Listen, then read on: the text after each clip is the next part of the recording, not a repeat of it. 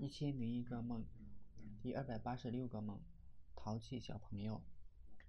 有天我正准备睡觉，小薇问我二维码接口返回一个列表吗？我说这不合理呀。小黄说可以。我保持沉默，打算睡觉。这时有个小孩子爬了过来，骑在我身上。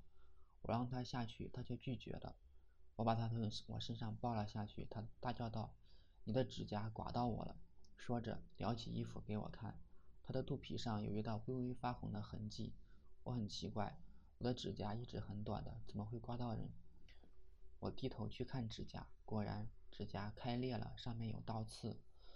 我始终还是对小黄不满，也许我们气场不对。我总觉得他太年轻，太过自信，甚至自负，总以为自己很厉害，似乎无懈可击。而且我总觉得他把需求弄得太复杂、太啰嗦，很担心这样的 APP 无人会用，无人愿意用。我只能提出自己的建议，尽人事而听天命了。